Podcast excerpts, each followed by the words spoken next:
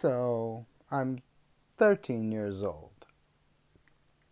Playing football. I'm getting pretty good.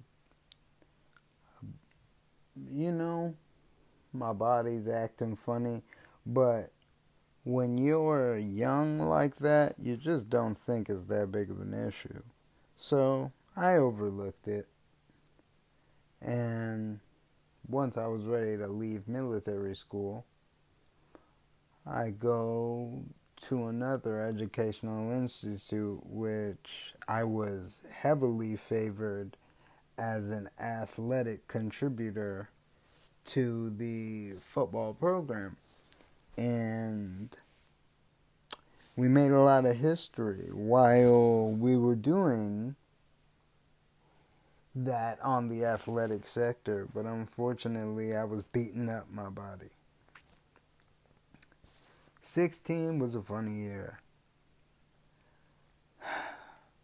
Very funny year. Got diagnosed with relapse and remitting multiple sclerosis. I was still trying to process what that even meant.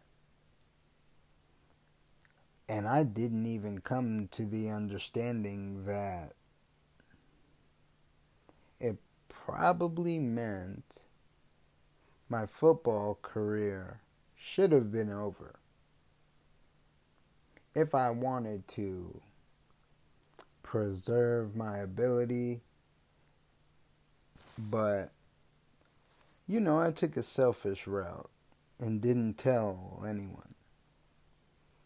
And you know, I come from a very prideful family, so everybody in my family was very comfortable with keeping that information to themselves. But then, you know, some things got real. But that sophomore year was tough played some really great football. Won a conference championship that year. Went to the playoffs.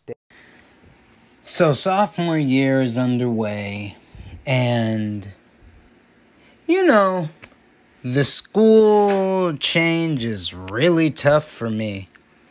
You know, my former educational institute um, operated on a one subject plan, which meant you take one subject for six weeks and then you switch. That made things very difficult when you changed educational institutions because you it it is a very quick way it's an easy way for you to get your grades up. That's one thing that it does do. It's easy for you to get your grades up. It's a it's a good way to like really put your focus in the one thing because it would start class in the morning, break, class in the afternoon, um class until the afternoon, pardon. You would have lunch in between, but all day and all week and all month until you take your final, you're taking that one class. Which is cool if you're trying to improve your GPA or if you're looking to graduate from an institution like that. But when you got to change schools and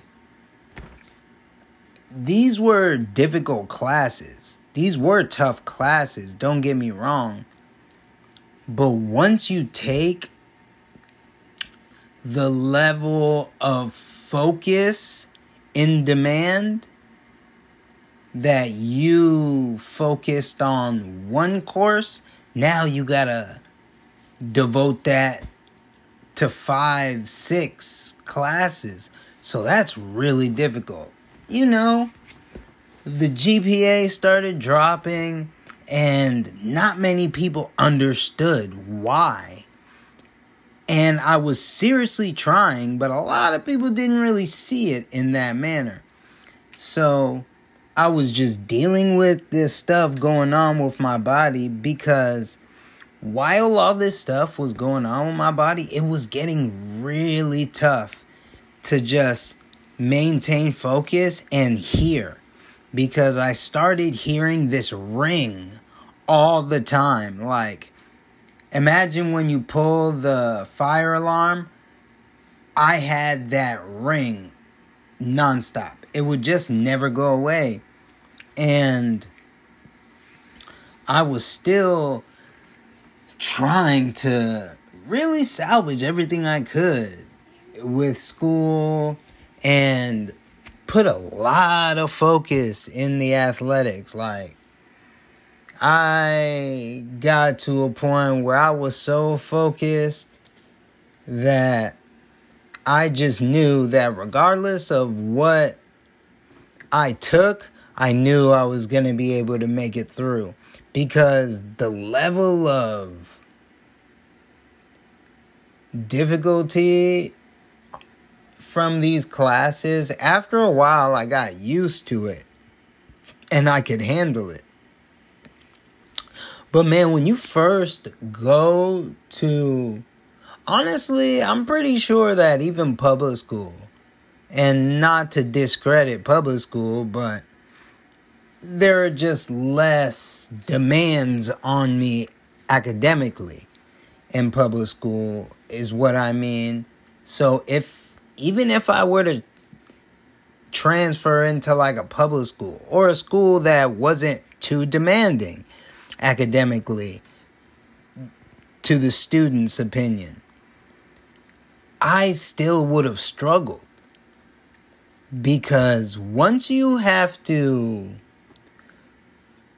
take the focus that you once put in one subject and put that same focus into five or six, it's a lot. It's really a lot. And you know, I was passionate about athletics.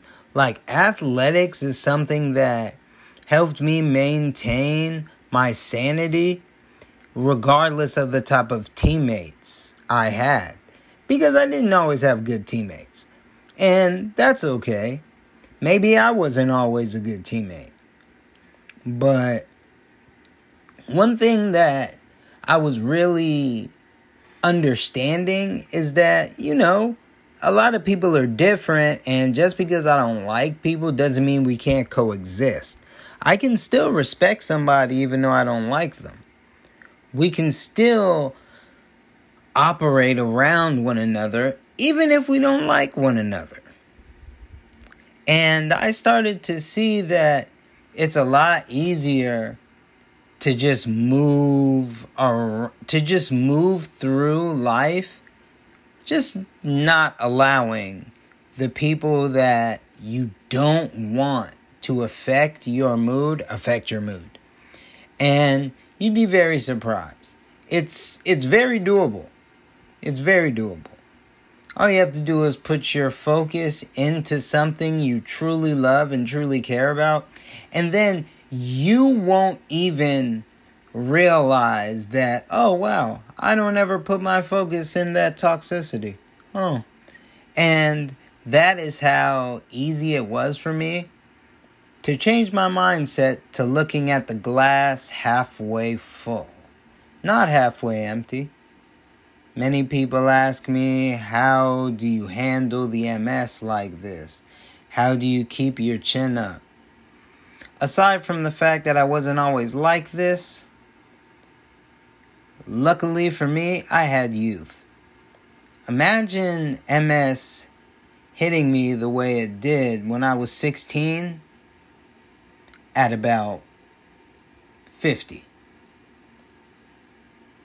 It would be a serious, serious battle that I don't know how it would turn out.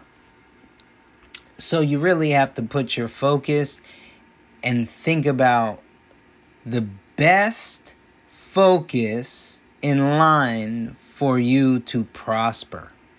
Because that's what life's about, right?